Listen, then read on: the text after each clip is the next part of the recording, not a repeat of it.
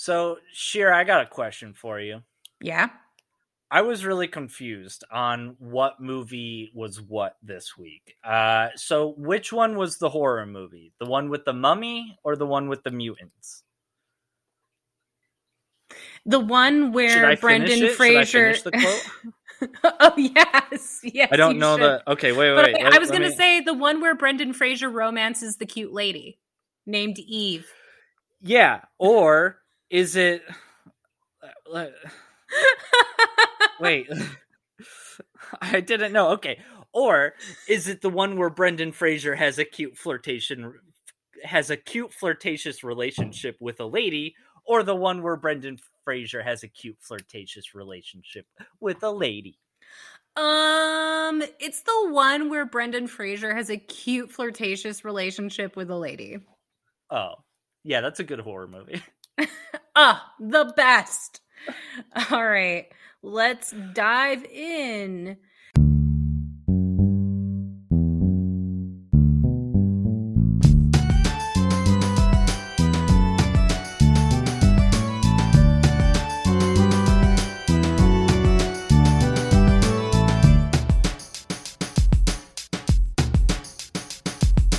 This is Necromancer. Necromancer. I'm Shira. I'm a fan of rom coms, and I still absolutely adore 1999's The Mummy. I'm Brett, and I'm a fan of horror movies, and I still can't believe that 1999's The Mummy is only rated PG 13. No shit. Holy cow, the first 30 minutes of this movie is legit R rated horror. like there's yeah, this movie this movie was hardcore. Hardcore 1999 horror.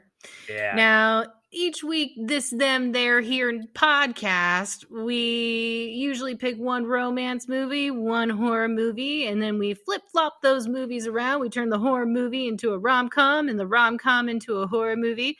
This week we are continuing our theme of brendan fraser with the most fantastic romantic comedy horror action adventure thriller ride uh, ad- yeah, adventure. It's a ride. Uh, yeah, yeah, quest. Um, thrill. I I can't. There's so many. All of the words. It's just all of them. It's all of the words. All of the genres. I think that the Mummy might just be the perfect movie. Dare I say? Like, I mean, like, I mean, I'm not going to argue with you. I honestly, we could probably just say the Mummy all like it would just be like the mummy, the mummy, and that could be the yeah. podcast, and that's like really all we. Yeah, mummy, exactly. mummy. I mean, that's all we really have to say because if you haven't seen it, just go watch it. It is so good. I mean, it might be I'm very stingy with my fives when it comes to ratings, but I think The Mummy is a 5 movie. Oh no, my my mantra in this house, the mantra for handing out movie ratings is "fuck it, five stars." fuck it, five stars. I, I slightly enjoyed a movie. Fuck it, five stars. Do you put that in your Letterboxd reviews? Sometimes I have before. I'm fuck like, it, you know, five stars. It, five stars. I don't care. I like the movie. Five stars. I love this movie. I feel like this movie has something for everyone. Like if your partner is like Fred Savage in The Princess Bride, where he's like, ew, oh, no, yeah, no kissing, kissing, no kissing movies, then this would be the movie I would offer to them, other than The Princess Bride itself. Um, right. But The Mummy, I think, is is just as exciting just as funny. Oh yeah, I didn't even oh I did mention comedy. Uh but yeah, I think that this movie is absolutely timeless. I don't know I I don't know what else to say about it other than that it's so perfect. It is. The Mummy is a perfect movie. Uh, do you have any special memories of this movie? Oh yeah, I remember coming out of the movie theater and just being jazzed about Same. it. I mean, yeah, the, like I don't remember the actual movie per se from the movie theater, but I just remember the excitement I felt coming out of it. I would have been 13 years old. Just the pure excitement of just the th- I mean, it's like Indiana Jones which is hard to do. Like it's hard to make an Indiana Jones movie. Um, but they did. Like they made a, a, modern day Indiana Jones, which is to say they took from the movies before and they they riffed on them, but they also took what made those movies lovable and the serial adventure approach to adventure and just uh it's just a charming fun movie. And the I, bad guy is awesome. Oh, the bad guy, the bad guy is awesome. The bad guy's hot. Everybody in this movie is sexy. Yeah. Um, there's yeah, everybody in this movie is hot. I like there's a meme that has, has gone around saying that uh it's my sexuality is 1999's The Mummy and it's just a bunch of pictures of hot people from The Mummy and I I feel that in my bones. Uh, also, I just I think you bring up a good thing when you say that you remember seeing it in theaters because again, I really think that millennials love Brendan Fraser because he reminds us of simpler times, more magical times. I definitely saw this movie in theaters with family and you know, I think that watching movies is kind of different nowadays with the internet. I, I feel like I sound so old when I say that. I sound like I Alicia. I sound like Alicia Silverstone and Vamps, but what I mean to say is I know people, and I am myself this way. I could spend 90 minutes just looking at trailers of movies on Netflix and never yeah. choose a movie yep. and just agonize over what am I going to watch? Whereas way back in 1999, when this movie came out, I was just going to the theater all the time to see whatever was out. We didn't and, research anything. I mean, maybe my dad looked at Ebert's reviews, but right. other than that, uh, we weren't we weren't really researching it. We were just going to go see whatever was out. And so when the Mummy came out, I had no like, oh, what are the reviews or who's in it or uh, why do I want to see a movie about the mummy anyway? I just went with absolutely right. no expectations and came away from this amazing romantic comedic adventure thrill ride. The Mummy is a perfectly timed movie of like back in 1999 it wasn't as oversaturated with no. mega blockbusters as it is today. I mean, not like COVID today, but you know, like before COVID hit, we were getting a mega blockbuster once a week, especially during summer, sometimes two a week. But here it was like once a month you would get a genuinely good movie that might even carry over into the next month. Other movies would come out, but like you had just a couple gems per summer. And right. this was just one of the big blockbuster special effects driven feel good movies, four quadrant movies that like this was designed for everyone who saw it to enjoy it. And it was they spent a lot of money on it to make oh, a lot yeah. of money on it. And know? to be like, honest, the CGA the or CGA, the CGI has actually aged fairly well. I think it holds up. I think it still looks good, and they do something that I think I really admire in, say, to bring up Disney, which we were talking about last episode. In The Mandalorian, I love how they mix CGI with practical effects and the mummy right. does the same thing where they just have that perfect balance between CGI and practical effects and even though the CGI is you know what is it more than 20 years old it still looks pretty good yeah i think it holds up for sure Um, yeah, oh there's just gosh. certain movies that they just knew how to use it, and it fit.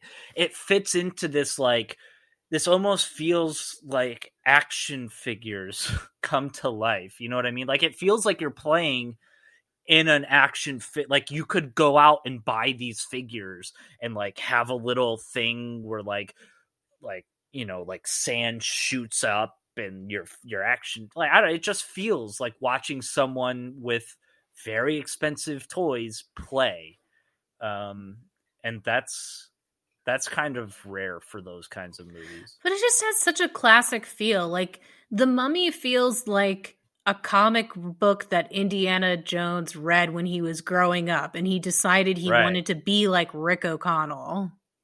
Yeah. Uh, and yeah, again, that's hard to do because like Indiana Jones is right pinnacle of that kind of character. Oh, but so Brendan Fraser's character though, Rick is just so cool. I mean, we'll we'll get to Evie, but this is a Brendan Fraser episode, so credit where credit's due his characterization characterization of Rick was so awesome. Like he really pulled you in. Like as a kid, of course, I was like, "Oh my gosh, he's so hot." But I was also like, "The mummy's hot too." This is confusing for me. um, but but yeah, you really just like fell for his character and his charm and this image of this kind of goofy adventurer that was both extremely appealing for how funny he was, but he also seemed like a legitimate hero. Again, to bring in right. that, um, you know, comparison to Jim Carrey, I feel like you couldn't really see Jim Carrey as like a classic hero until later in his career when he tried to do more serious roles. But even then, he's always kind of brought his manic spin to it, where I just feel like Brendan Fraser just radiates so much charm. Yeah. It's yeah, it's Indiana Jones has a very grizzled kind of approach to him. Like Harrison Ford obviously is very grizzled, but um to take essentially that same exact character but just have that like exciting charm. Like he's like he doesn't want to admit how much fun he's having, but he's yes. having a blast doing all of this stuff. But he's not even he's he's only like he's only so he's just a little jaded but only as right. much as as like it's barely even a touch because you know we just got done talking about last week how well Brendan Fraser plays innocent in this movie he's a little bit more knowledgeable uh, he is a bit more of um uh what what character type am i thinking about you know the guy who seems like he's a bumbling idiot but he actually misses nothing right yeah like a columbo kind of type right yeah something something like that but he he really just exudes that or he reminds me of um did you ever play the uncharted games Mm-hmm. Yeah. He's a proto Nathan Drake. Yeah, for sure. Um, but also he does have this sense about him where like he kind of feels like he knows he's the main character. So some of the stuff he mm-hmm. does in the mm-hmm. movie, like he specifically does it knowing that like I can get away with this because I'm the main character, right? He's got like, the yeah, plot I'll shield. Yeah, he know he takes advantage of the plot shield. Um, yeah, I um, feel like Ryan I always love. It is yeah. kind of like how Ryan Reynolds plays Deadpool, except Deadpool's right. even more winky winky of the right. frame. Uh, but it's that same kind of energy. Like Brendan Fraser definitely walked funny so that uh, Ryan Reynolds could run. Yeah. All right, let's go ahead and get into it then. So we open up, and of course, courtesy of Wikipedia. Oh, I have a question for you oh, before yeah. we start. Does this movie count as a reboot? You know, that's a really good question. Uh, in The Mummy with Boris Karloff, which I, I assume you're talking about the um the Hammer horror mummy movies. Is that who made them? Uh, well, it's Universal. Oh, Universal oh, Universal, monsters, right? Yeah, yeah, yeah. That's why you're the horror expert and I'm the romance expert. Uh, uh, but no, we talked about Hammer with uh, vampires that we just did. That's true. Yeah. Uh, so yeah, is this a remake of the Universal horror movie? I feel like it has to be. It has to be some kind of reboot where they were looking at their old intellectual properties and just deciding what do we want to make. And I mean, I don't know about you, but I feel like almost every Frankenstein reboot has been trash. So if I were yeah. a producer at Universal, I'd say uh no, F F doing Frankenstein again because that's not going to be yeah. fun at all.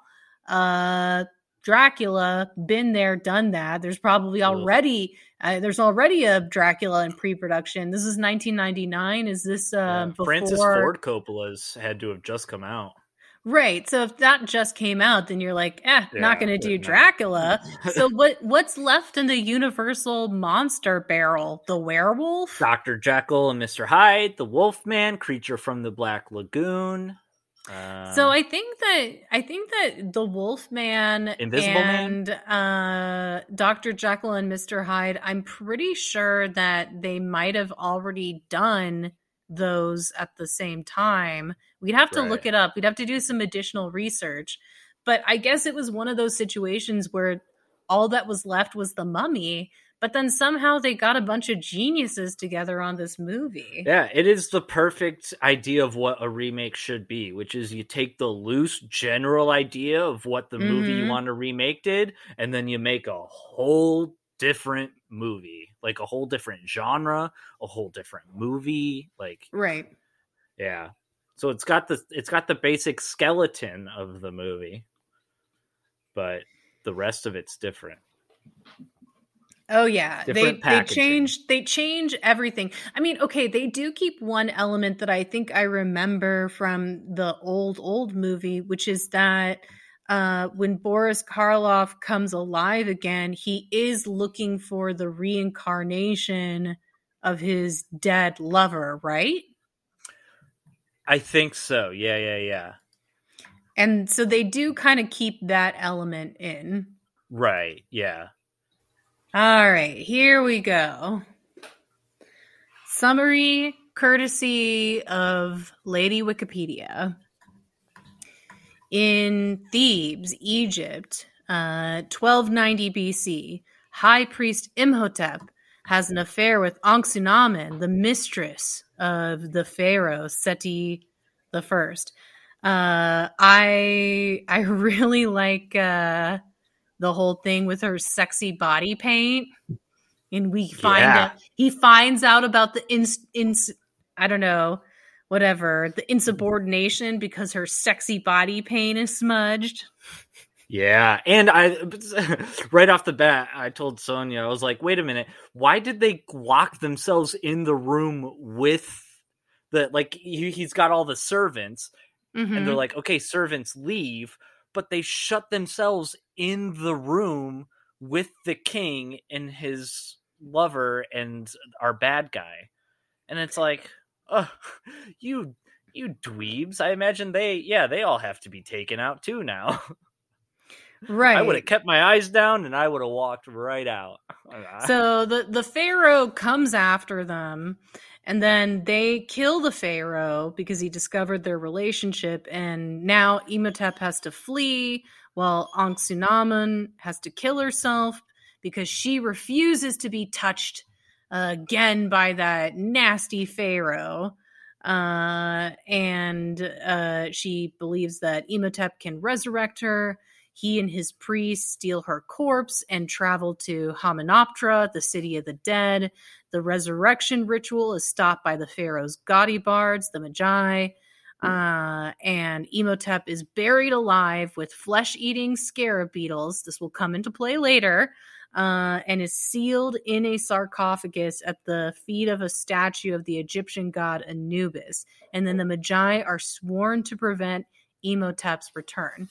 So, I mean, there is a little like questioning here where you're like, uh, I mean, so they put this curse on him, they bury him alive, they open up the possibility of Imhotep's return. You could say, in a way, they almost give him more power. Yeah. Uh, oh, yeah. Before they bury him. But this is his punishment. This is his divine right. punishment. Uh, and then I also like the detail that his his guards, his people, they get mummified alive too. So you know, yeah. it's not just and it's you, not just Imhotep that we have to worry about. It's also his his people. And again, as they're pulling out, as the camera's pulling out, as they're doing the voiceover and stuff, like they show a guy put a poker up a guy, mummy guy's nose as he's wiggling in his mummy wrap. Like this movie, the first half of this movie is pretty R rated. Yeah, it's brutal. Like, I mean, yeah, you you may not see any blood, right. but you're seeing people getting mummified and buried Hacked alive. Yeah, people dying in the first few minutes of the movie, but they're really like painting this grisly scene of the origin story for the titular mummy. Uh, mm-hmm. and then we fast forward to 1926 uh jonathan carnahan well actually no they they skip ahead to uh jonathan and evie uh but mm. before we get jonathan and evie we get this whole scene with rick and his i guess they're like a company of mercenaries that have been hired to go to hamunaptra and then they run afoul of the medjai or the local government and they end up in a standoff in front of Hamunaptra and then Rick, Brendan Fraser, runs into the city and falls under the shadow of Anubis. And I like this is like a great action trope when the enemy bad guys stop where they are. Like he thinks they're gonna shoot him, but then they're like, "Oh no, this is too right. much for us," uh, and so they they run away. Uh, and then we cut away from that. We don't really know, like, I mean, I don't think we have to see his imprisonment and all of that, but eh, between that whole scene and his reintroduction, he is imprisoned somewhere. Yeah, the Medjai let him walk off into the desert. The one mm-hmm. main guy says, The desert will kill him. And so it's just implied that as a mercenary guy who's going around the country shooting people, it would make sense that he would get involved in some kind of rambunctious trouble that would send him to jail. Mm, that Medjai guy is so sexy. He is an Israeli actor named Oded Fehr or Oded mm-hmm. Fehr. I wish his name wasn't Oded because that's also right. my uncle's name. And so that's oh. when I hear the name Oded, that's who I think of. But yeah, Oded Fehr is beautiful. He makes me want to move to Tel Aviv. Uh, yeah, immediately, this movie does a great job of like all the characters in this movie are oh, characters. They're all cartoon. Yeah, they all look the, the part. They all look exactly Benny. like who they are. Yeah, Benny. yeah. The whole oh, scene Benny. with Benny running away. So, so Rick Rick has his his introduction to the city, uh, and then so he knows cut- where it is. This is important. Yeah, he knows he's where it is. That, it with his own eyes. That's why he's useful. Uh, yep. And now we go to Evie, and she has a great introduction scene too, where she's putting away library books, and then oopsie, the oopsie. ladder falls away from the stacks, and she thinks that she's corrected it, but then it leads to a domino effect where virtually every single shelf in the entire library falls down. She is so clumsy. Oopsie doopsie. Yeah. But she's extremely adorable. I I I think Rachel Weisz has never been more adorable. In oh, The Lobster, yeah. she was fierce and she was cool and she was cute, but here she's just simply adorable. She is adorable. So uh, and I like how how the guy is like, "Why do I even keep you around?" And she's like, "Uh, because I can read Egyptian and I can do this and I can do this." And like, she's really good at being a librarian. Only problem is she doesn't have enough field experience to mm-hmm. be accepted mm-hmm. by her peers. Exactly, exactly. Uh, and and yeah, it's just it's all very cute her her ne'er do well brother shows up and and he is a funny little introduction where he kind of spooks her. But he's found this uh intricate box this uh what's the name of the thing in in uh hellraiser? The oh the, yeah the, the cube? The eh, or the something cube like the chaos the cube? Yeah. Yeah Lament, it, yeah cube? uh, oh the lament the lament, lament cube yeah. or whatever yeah, yeah, it's called uh, the lament structure. I, am sure the puzzle people, box. I'm sure people who are huge fans of Hellraiser are very angry right now. uh, but but yeah, he has his version of that. It's it's our our box that actually contains a map that leads to Hamunaptra, and Jonathan apparently stole the box from Rick. And I don't remember seeing Jonathan in the opening scene. Uh, Benny was there. And so I think it's implied that when Brendan Fraser leaves to go into the desert, he probably goes to some bar where he is then conned by Jonathan. Ah. And Jonathan escapes with the treasure, and as a sacrifice of Jonathan's plan, is Rick gets the short end of the stick, as he usually does. And um, yeah, that's why he punches. He punches Jonathan, right? When they meet.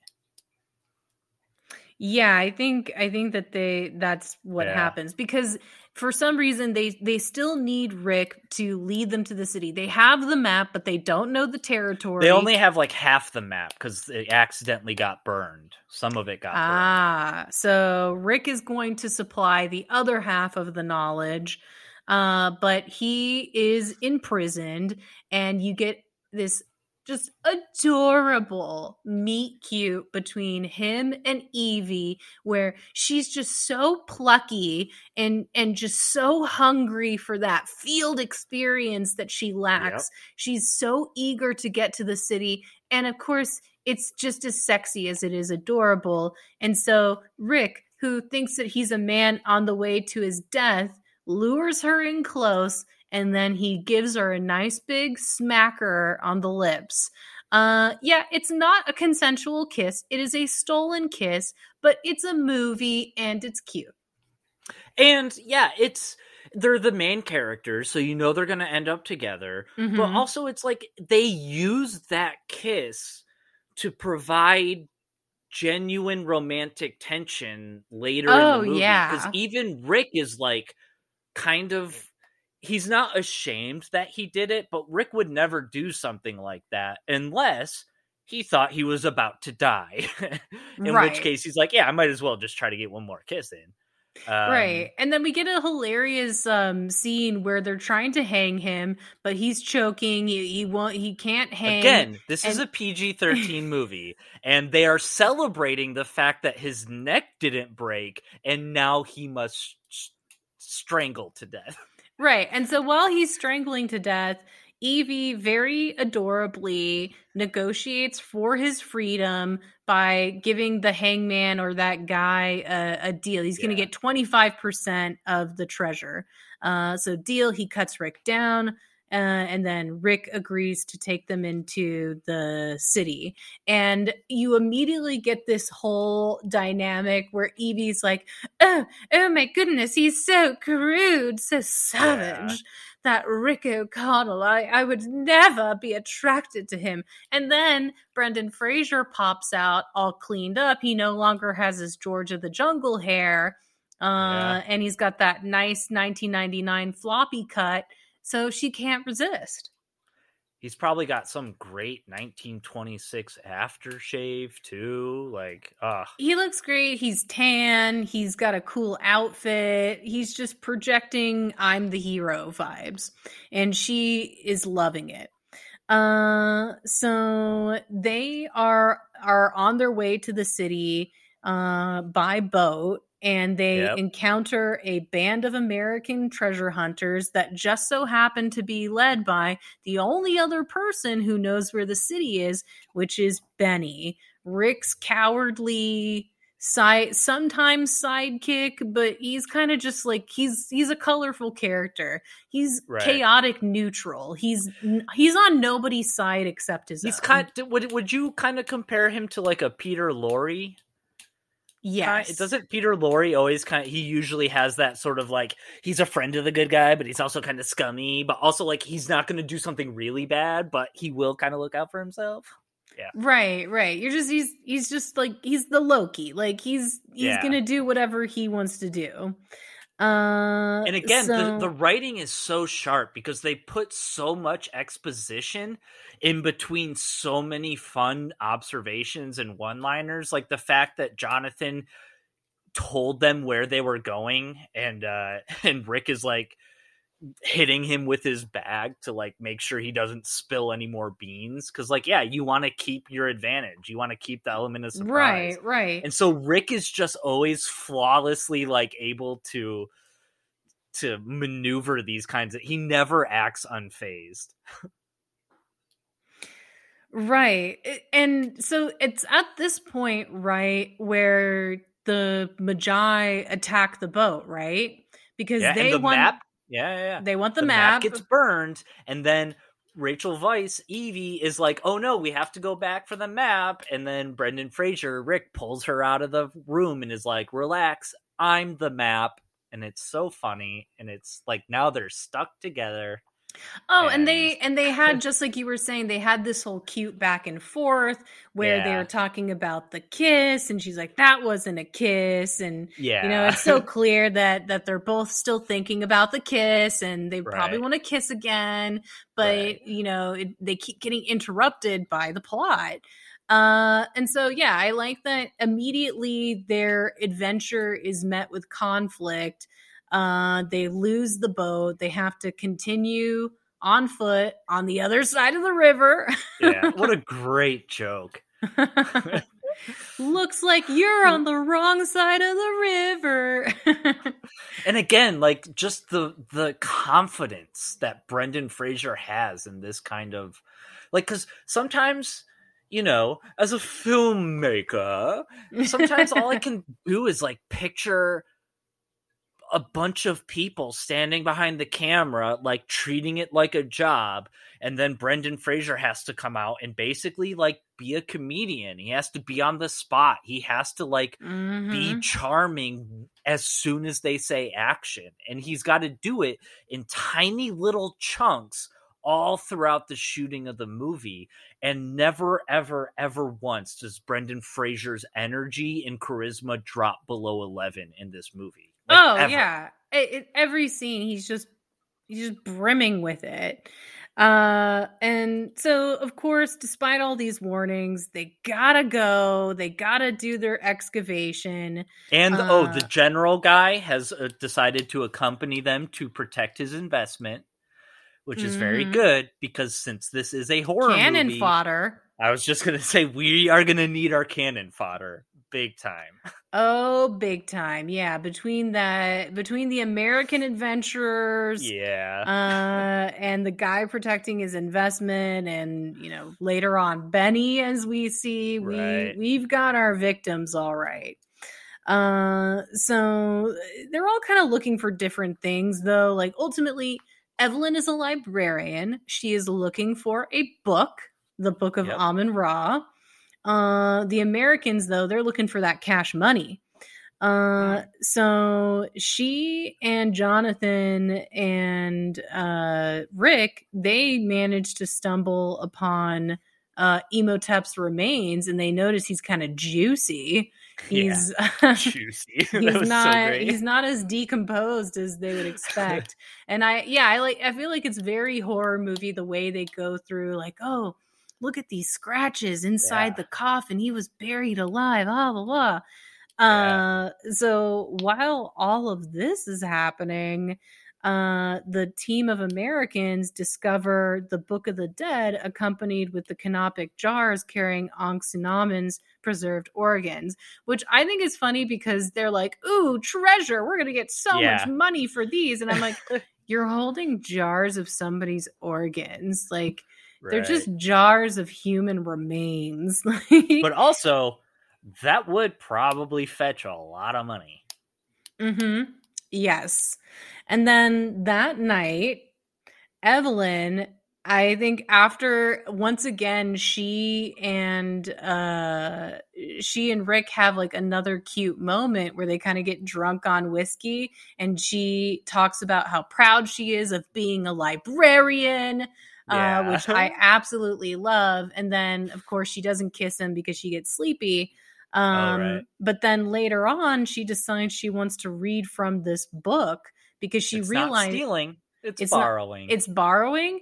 Also, she just she realizes quickly that their little MacGuffin, the the map box, is also a key.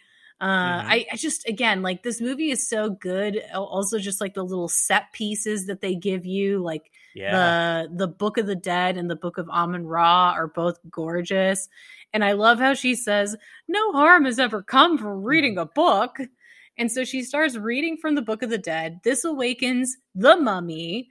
Uh, and then what happens is, uh, I think before the mummy even really becomes active, uh, that guy, the guy trying to protect his investment, gets eaten by the scarabs, right?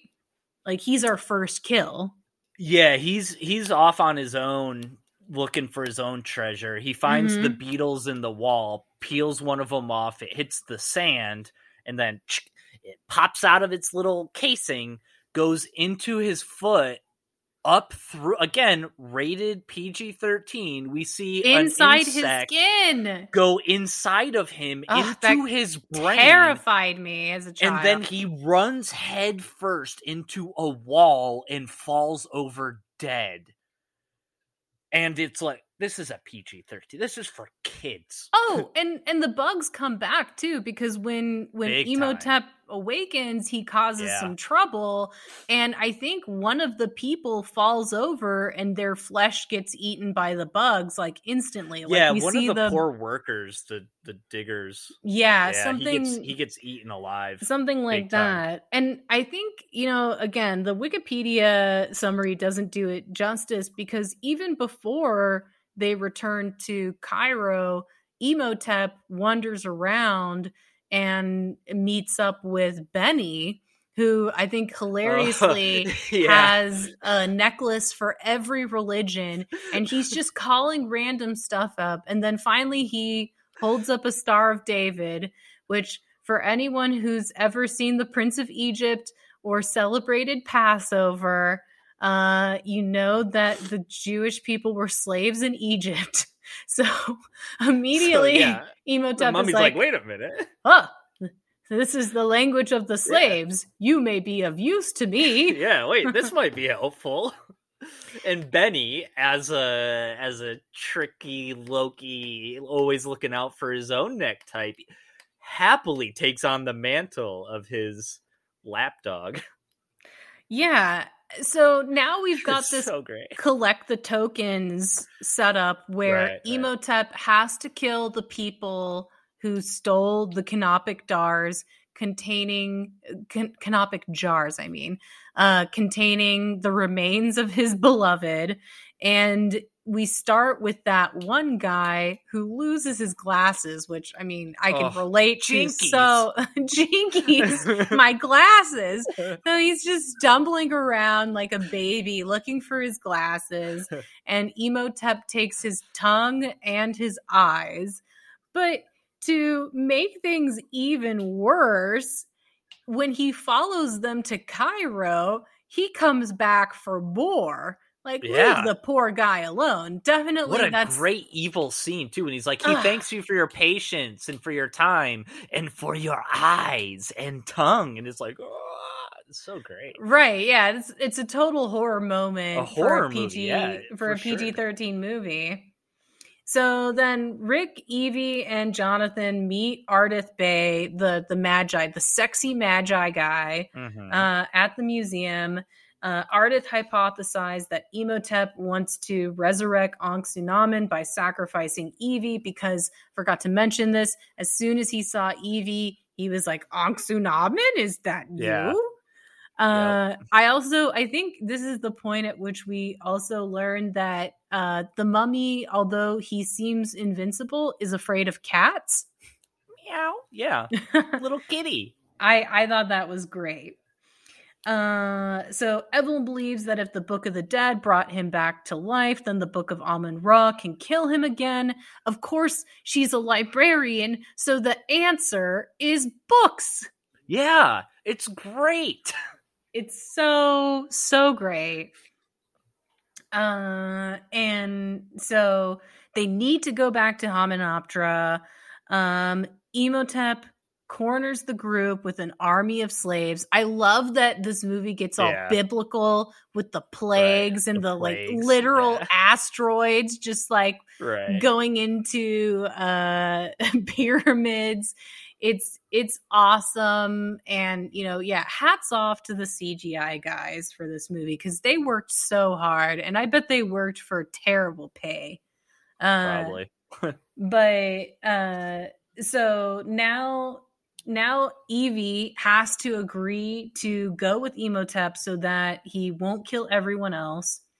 Uh, and of course, because oh. Imhotep is a villain, he's the monster. Oh. He does not honor his word. Uh, and Rick and the others have to fight their way out. This movie so just so great. Uh, so much adventure, so little time. I know, right? so so Imhotep, Evie, Benny, they return to Hamunaptra. They're pursued by Rick, Jonathan, and Ardeth, who are able to locate the book. Uh, we're preparing to sacrifice Evie.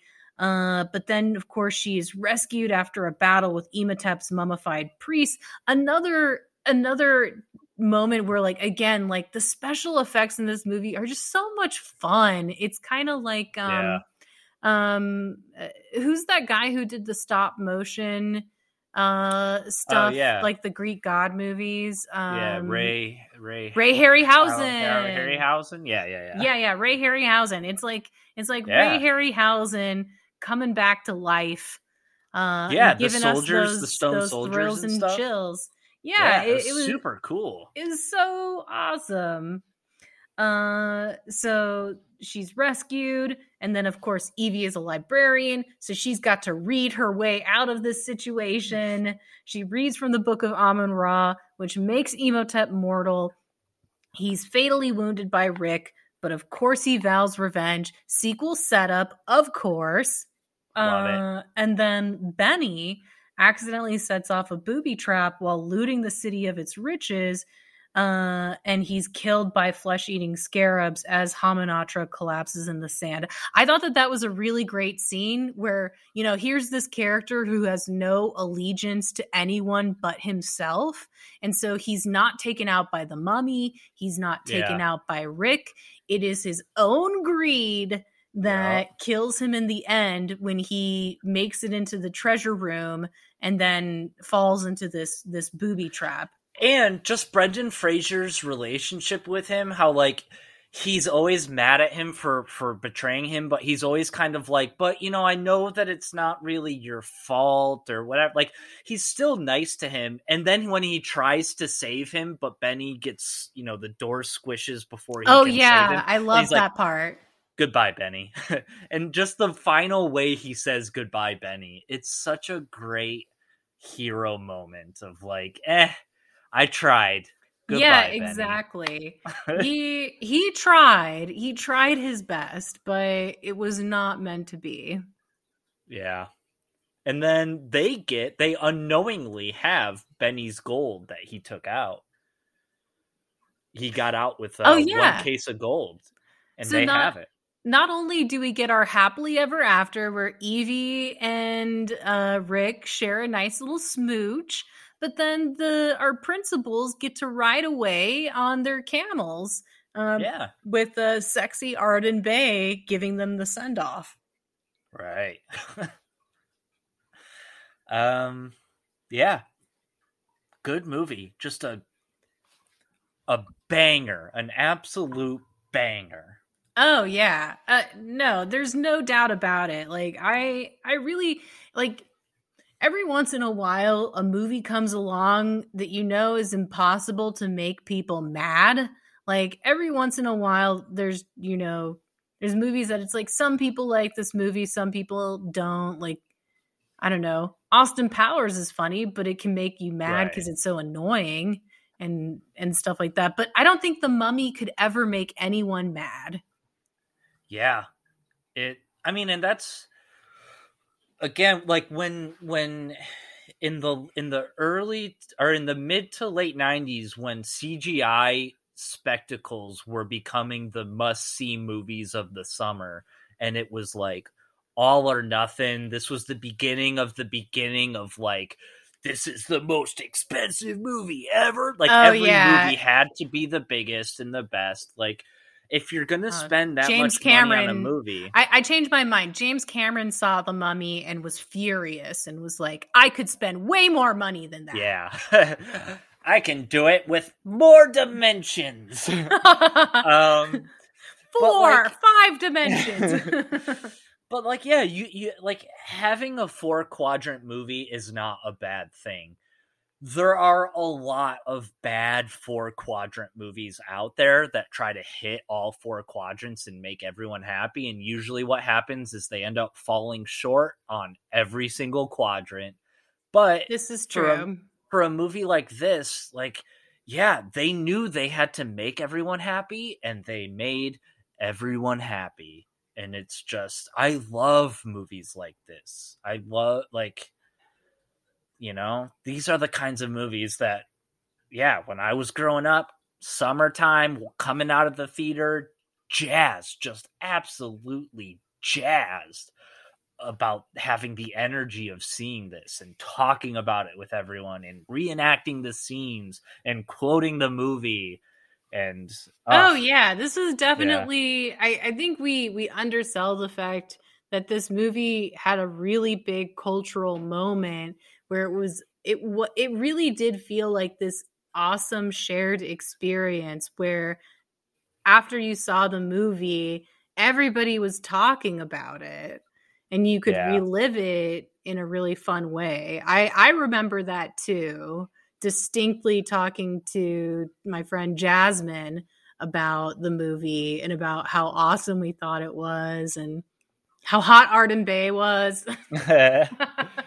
Um, this was like a a, a daydream blueprint movie for me, which mm-hmm. is to mm-hmm. say, like I saw this movie right when I was thirteen, but like in in high school, in middle and high school, there were certain movies that I would just like replay the scenes in my head when I was mm-hmm. in class and like think of all the cool action stunts that they did and like, oh, what if you could do this from this movie, but in this movie? And like, this was definitely one of the movies I saw where like I was putting myself in these scenarios, thinking of all the other cool ways you could fight stone guardians and stuff. Like, yeah.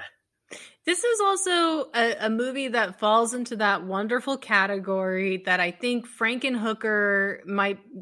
Frankenhooker and uh, Running Scared might be the only other two movies that are are really hard in this category but movies that are for sure both Brett movies and Shira movies. So far, yeah. I would say that it's The Mummy, Frankenhooker, uh, and Running Scared is probably the the perfect merger of our two distinct sensibilities when it comes to movies. Yeah, I mean the fact that I mean, we're we're we're wrapping up into it, but the fact that we're getting into remake territory is like how. I know. How? There's no like, way to do it is, justice. This movie is a romantic comedy through and through. Yeah, there's really I I can't add on to the original movie. So I actually it, maybe this is a good segue. Oh wait, before we get into remix territory, crushes. Who's your crush from the movie? I'm gonna go. I'm gonna go Benny. Benny? I really love Benny, man. Like, because that actor's popped up in a few other movies. Um, because he's a, a lovable another, cad, right? And and but he's always he's always Benny. You know what I mean? Like he's always Benny, and he's just again the, his introduction to the mummy to imhotep where he's going through all the different religions and just mm-hmm. desperately trying to get any god out there to save him. Like it's so funny. I and yeah, he gets his comeuppance, which I like. I always like a good comeuppance. I just and he's a character that is unique. He has a unique look. He has a unique performance. Mm-hmm. The, the, mm-hmm. line deliveries and performance is good. I mean, everyone else is like I've seen I, I've seen every other archetype in this movie, but his archetype is one that as a 13 year old, I don't think I'd seen a lot of. Again, when you get into the film noir genre, you get, you run into a lot of Bennies. Yes, but uh, I wasn't watching a lot of film noir at 13. So yeah, I think Benny. You know, it would be easy for me to just say my crush is all of them, all or of them. my crush is Ardeth Bay. But I think it really, you know, no, no offense to Brendan Fraser, but for me, it's Evie.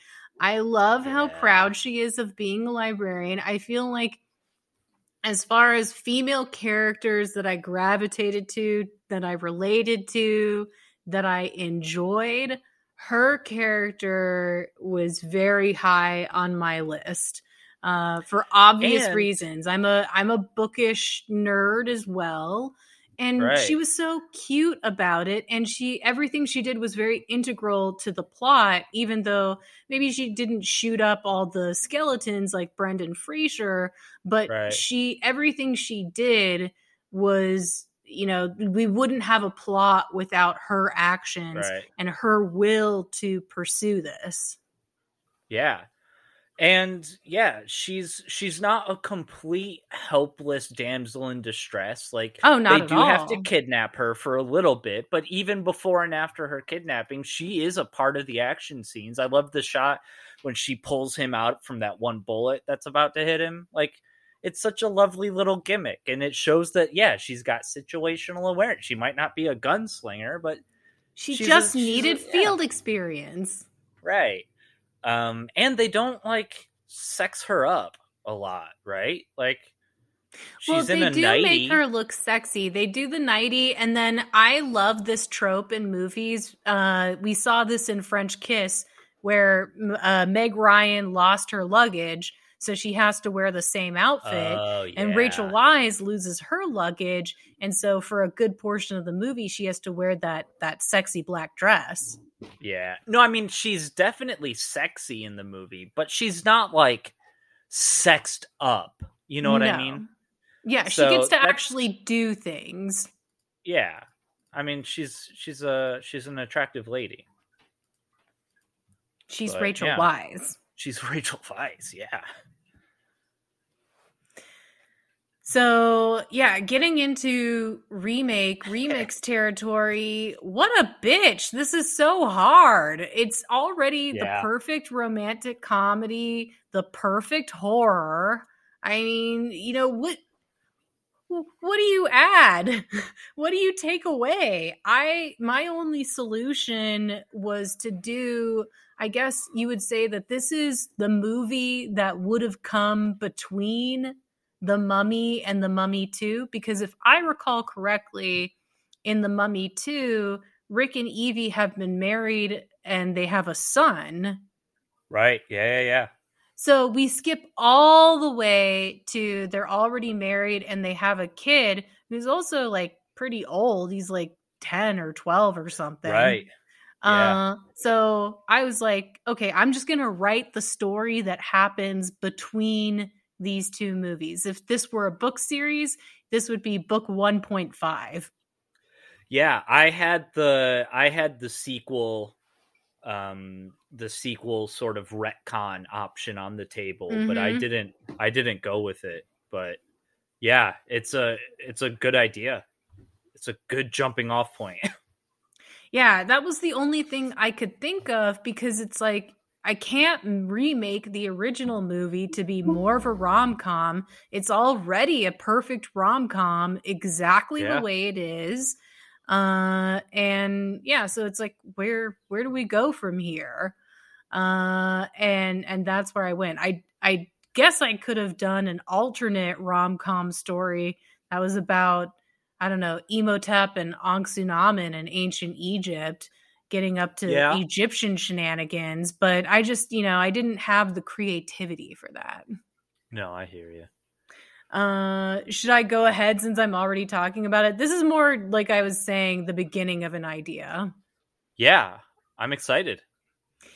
Uh, so I decided I I may have already mentioned this to you. I decided I would call my movie The Mommy.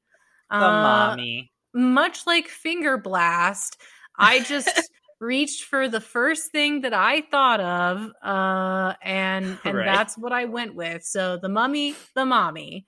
Uh, and this is a movie. It takes place between, you know, they're already married and they have kids to the mummy. So we're in the engagement period of Rick mm. and Evie's relationship. They've just had this amazing adventure together. They're in love. They're getting to know each other. Maybe Rick has just popped the question. Uh, and and maybe the the engagement scene can be really cute and adventurous too. Like maybe they're in the middle of some kind of adventure when he reveals this like Burmese diamond that he's carrying. Like maybe it's not even a ring; it's just a fucking rock. it's like an unpolished diamond. and she's like, I love it. Uh, yeah. But all of this is set up to say that now Evie needs to meet Rick's mom. So we know Rick, but what do we know about Rick's mom? What do we know Uh-oh. about the mommy? Who's playing the mommy? Do you have a casting? Diane Keaton. No. Okay.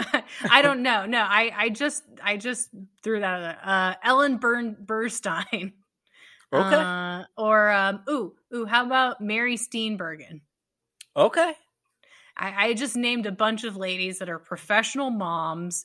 I think. Right. Ooh, Sissy Spacek. Yeah, I she's already, She's already been Brendan Fraser's mom. She can do it again. Yeah um but, you know like uh, an old marion ravenwood but uh so so now we've got to meet the mommy and in my imagination rick's mom to rick they kind of have the same relationship as uh sterling archer and mallory archer where mm-hmm. so sterling archer from the cartoon archer is this badass spy but who did he learn all his badass spy skills from? His mother. And so they have a very contentious, uh, rivaling relationship. So here's Evie, Miss Miss Dainty Librarian, and and she's got more field experience, so she's got some grit. But but she's she's an armchair expert for the most part. And then right. we've got Mommy, or um, I don't know, maybe her name's Rachel. Maybe we find out that she named Rick after herself or something. right. Uh, and she raised him as a single mother in the Canadian frontier. Uh, but we we we meet we meet mom, and of course the first meeting does not go well. Like maybe she thinks that that uh, Evie is way too sensitive for Rick. Maybe Rick tries to explain what happened during the mummy, and she's like, "Her do that." Uh, but so of course everything is going badly, and then Rick gets kidnapped. And I don't Rick know. gets kidnapped. Yeah, Rick gets kidnapped. Uh, Rick gets kidnapped. I who's I wanna, gonna save him? Who's gonna save him? I don't know. Maybe the two women who love him most in the world together. together. Oh, they have to work together. These two. who would have thought? um but uh so so now now we've got the setup. I don't know what the macguffin would be or what the legend would be. I would think that maybe for this one it would take place in america and maybe the creature or the cryptid because if this is the world of the mummy then ergo all cryptids exist. If the mummy's around there's a werewolf there's a wendigo there's what what have you. So i again this is the beginning of the idea. So i haven't fought as far as to what cryptid is the feature of this but the idea is i don't know maybe a, a rich southern gentleman kidnaps rick because he thinks that rick knows where the wendigo is and and that guy is going to uh, sell the Wendigo to a natural history museum for millions of dollars or something. I don't know, sure, uh, yeah, yeah. something like that. But but yeah, so there's like evil rich American guy is the villain in this one,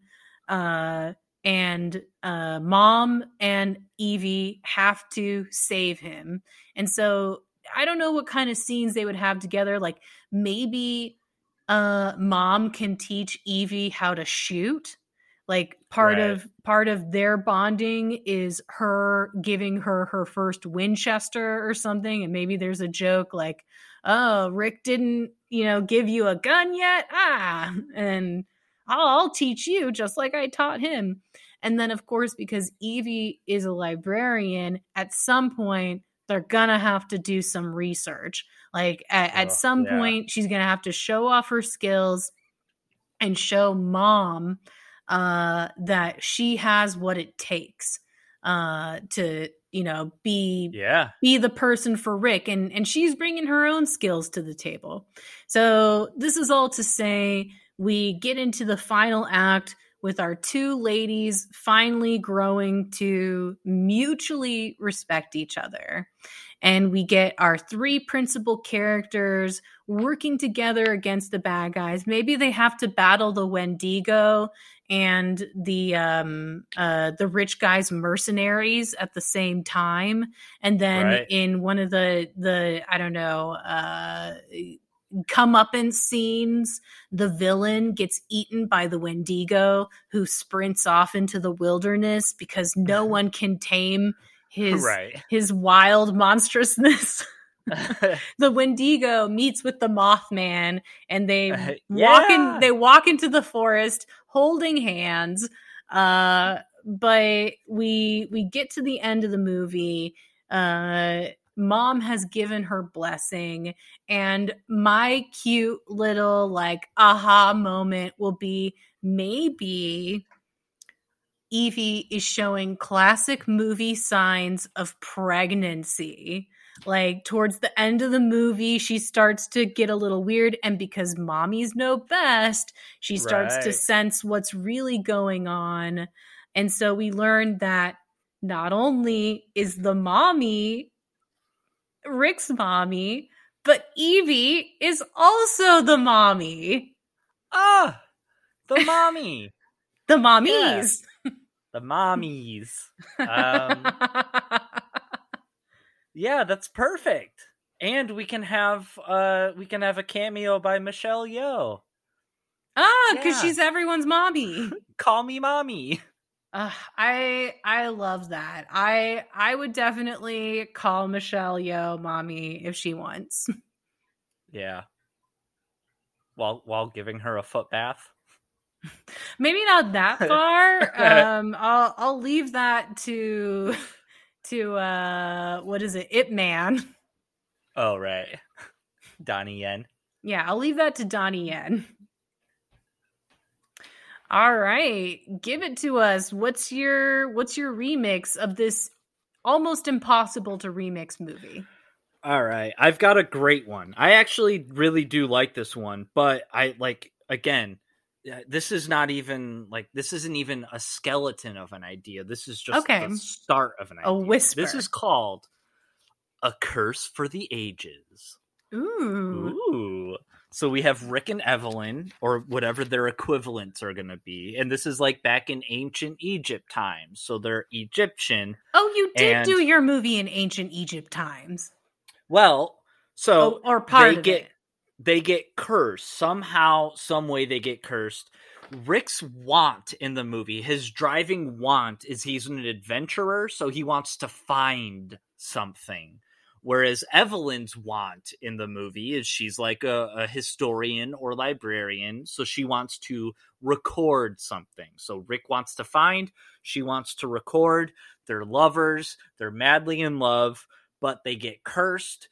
They get they, they're given an option. Either they can be cursed so that anytime they're together, they're miserable, or they can be happy but apart uh, this so, is some lady. Sh- this is some Ladyhawke shit. Yeah. So they decide. Well, you know what? We'll just take the being together curse because if we really love each other, then we'll we won't be miserable. We'll learn to be happy with each other, and we'll or beat out the curse. Comfort each other in their misery. Right. So they decide to to pick the curse, and then we've get we got some kind of bedazzled type Elizabeth Hurley character who's cursing them. So we get a reset, a great reset type gimmick. So now we're gonna go into different time periods and Ooh, what if it's locations. Isis and maybe her form yeah. is a cat or something? Yeah, meow. Um, I, I'm all for putting as many cats as possible in my movie, especially in Egypt. Um, but so we're gonna jump around time and place. Okay. So different. I mean, just a shout out a thing. That's what we're gonna do. I've I've got four little scenarios. The first scenario is whatever we're in, whether it's like let's just say medieval castle times. Like Evelyn's work is not being accepted by her peers, so Rick ventures off to find proof for her, and she Aww. sneaks ah. aboard the ship to like help him but then it turns out Rick is really into adventure, but all the stuff that makes his adventures cool, like fighting the things or, you know, being attacked by bugs or having to sleep on the wooden floor of the ship, all of that stuff that he likes, she doesn't like. So when they're together, they're miserable because she's specifically not making the stuff that he likes fun fun. So Aww. they have to do some kind of reset. They they call into ISIS and go, "Hey ISIS, uh, we we we we botched this one. We're gonna prove true love can win. Give us another time period. Give us another country." Brrr, we roll the dice. New setting.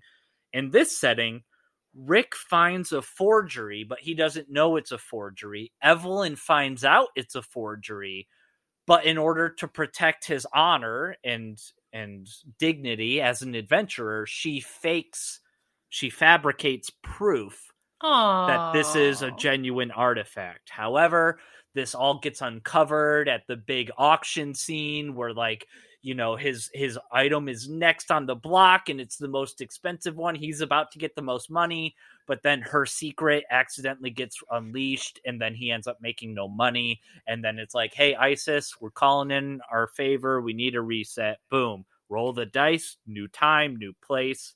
In this one evelyn's work is accepted by her peers. So let's say Aww. it's like let's say it's uh uh like the Wild West. She's a Wild West kind of person. So again, we have lots of fun, lots of options for rom com character gimmicks, hijinks. Uh, in this one, her work is accepted, but he accidentally finds proof that disproves her work. So now you can't have that. No. So now he's successful. Now he's going on a tour of success but the whole time he's on this tour of success, she's trying to be happy for him. But of course, he's not happy for her because he ruined her finding. So he calls in the Great Reset. New time, new place. Rick finds an idol.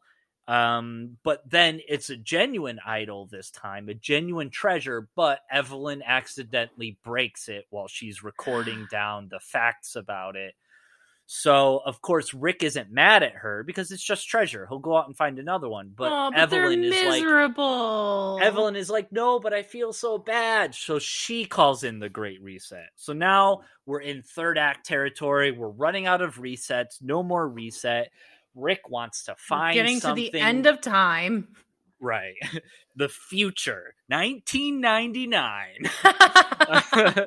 uh, so it's it's he wants to find something she wants to record something what they end up doing is they end up going on some kind of adventure together and instead of finding something or recording something they basically go on an adventure that other people will go on to write Aww. about or go on to find proof of their true love so in the end it isn't about making them happy or do it like it isn't about doing what the other person thinks would be the best for them. It's about working together and finding happiness together and compromise and relationship and stuff. But at the end of the movie, when they go to do their one final big kiss and the camera swirls around them, it'll like green screen blur into all the different time periods, and all the all lives. The, yeah, and then we'll have a big sweeping score that'll make it really epic. But like Rachel yeah. Weisz in that one Darren Aronofsky movie where she's like three people. Yeah, The Fountain. Her oh yeah, yeah. Jackman. The fountain. The Fountain. Yeah. Um. But yeah, A Curse for the Ages. Just two lovers. My my whole thing was if you're gonna do the Mummy, but make it a rom com, I wanted them to be cursed and the more they were together, the more bad luck the curse brought upon them. That's really the only thing I tried to do. Fair enough. Fair enough. I like it. I like that you kept the curse element. Yeah. I I kept the cryptid part and you kept the curse right. part. We we definitely tackled it from different sides. I think we did good for a movie that already is pretty much yeah. the perfect rom-com and the best like i mean it's really terrifying in some parts. Uh we had a real challenge ahead of us so yeah rats off to us. Rats uh, off to you yeah. All right well before we dive into our love bites just want to remind you to like subscribe follow wherever you listen to podcasts review it's nice uh, you can also follow us on social media at Necromancer Pod or email us at necromancerpodcast at gmail.com. Now, on to Love Bites. What would you like to recommend this week? Well, I recently visited my brother. My brother is in Ew. Kansas. he is in Manhattan, Kansas. Ooh, I'll take is, um, Manhattan. Um, no, Kansas. um, he's in Manhattan, Kansas. He's in the Air Force. He's on an army base as part of an Air Force Army thing. So he's in Kansas, in the middle of nowhere. What are you going to do in Manhattan, Kansas? Well, it turns go to the Empire out... State Building. Kansas. this is Kansas. Um, what are you going to do? I've got the best suggestion for you.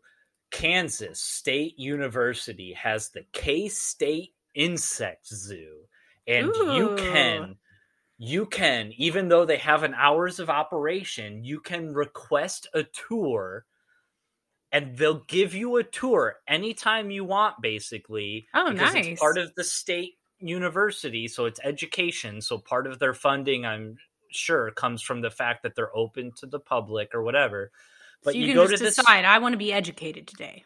Yeah. So my brother called him up and said, "Hey, we've got ten people coming. Uh, it was five adults and five kids, and we want to look at some bugs." And the lady said, "Okay."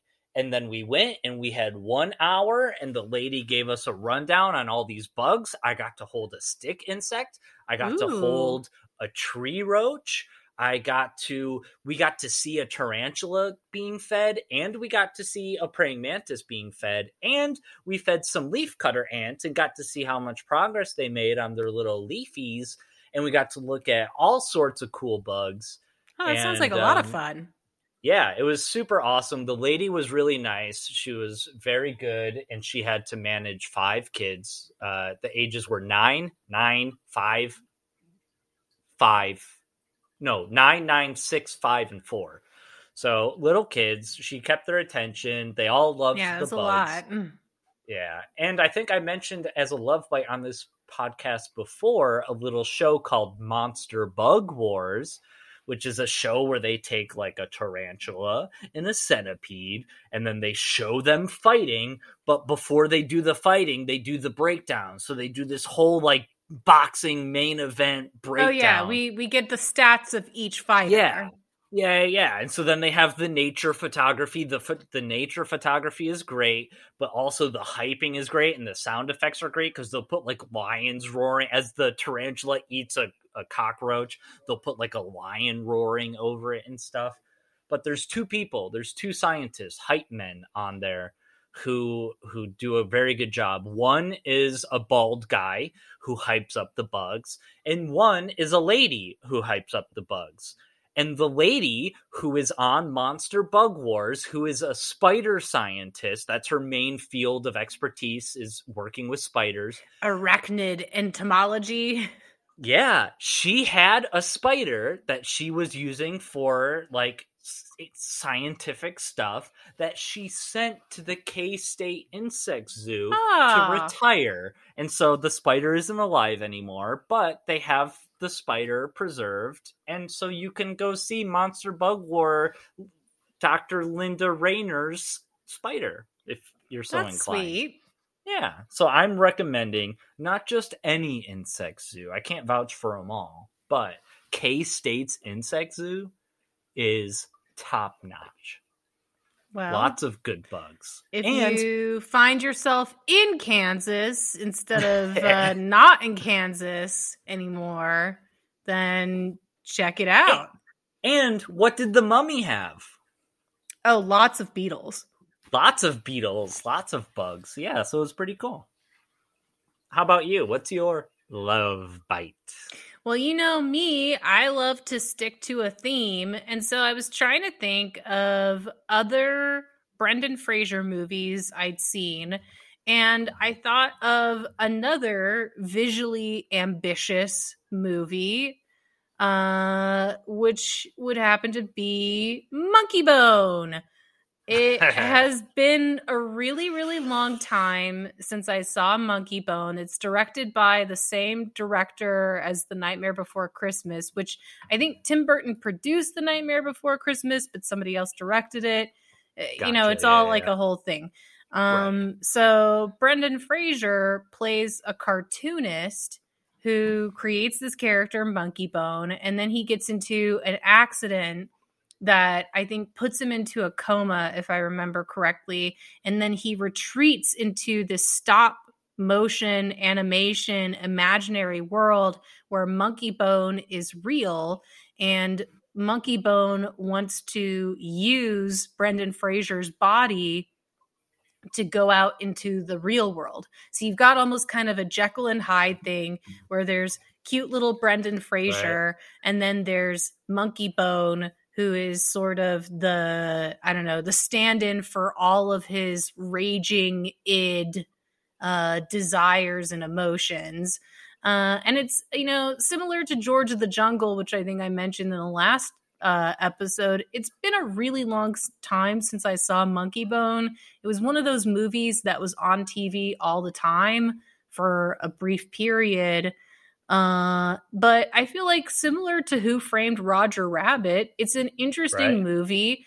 If you want to see a movie that tried to blend stop motion animation and live action and create sort of this dark comedy, maybe yeah. it doesn't quite hold up, but like I said, visually ambitious and it's got Brendan Fraser in it. Very nice. Yeah, I saw it when it first came out. It was like on when when it first came out for rental, and I did not like it at all. But it's always been one of those movies, even as a as a. It seems like it's young... a cult movie. Like I can imagine Monkey Bone has like a a small oh, yeah. cabal of Very hardcore small. fans. um, but even as a kid, like as a teenager, I was like, this just is over my head. Like I just don't get it. So I, it's always been one I wanted to go back and rewatch and see if I would understand it better or if it holds up. Or who knows? Maybe you yeah. go back and rewatch Monkey Bone. It's your new favorite movie. Could be. all right. Well, that is all for the day. Uh, how would Big Daddy Mars curse Egypt? He would curse them by sending them to the wrong side of the river.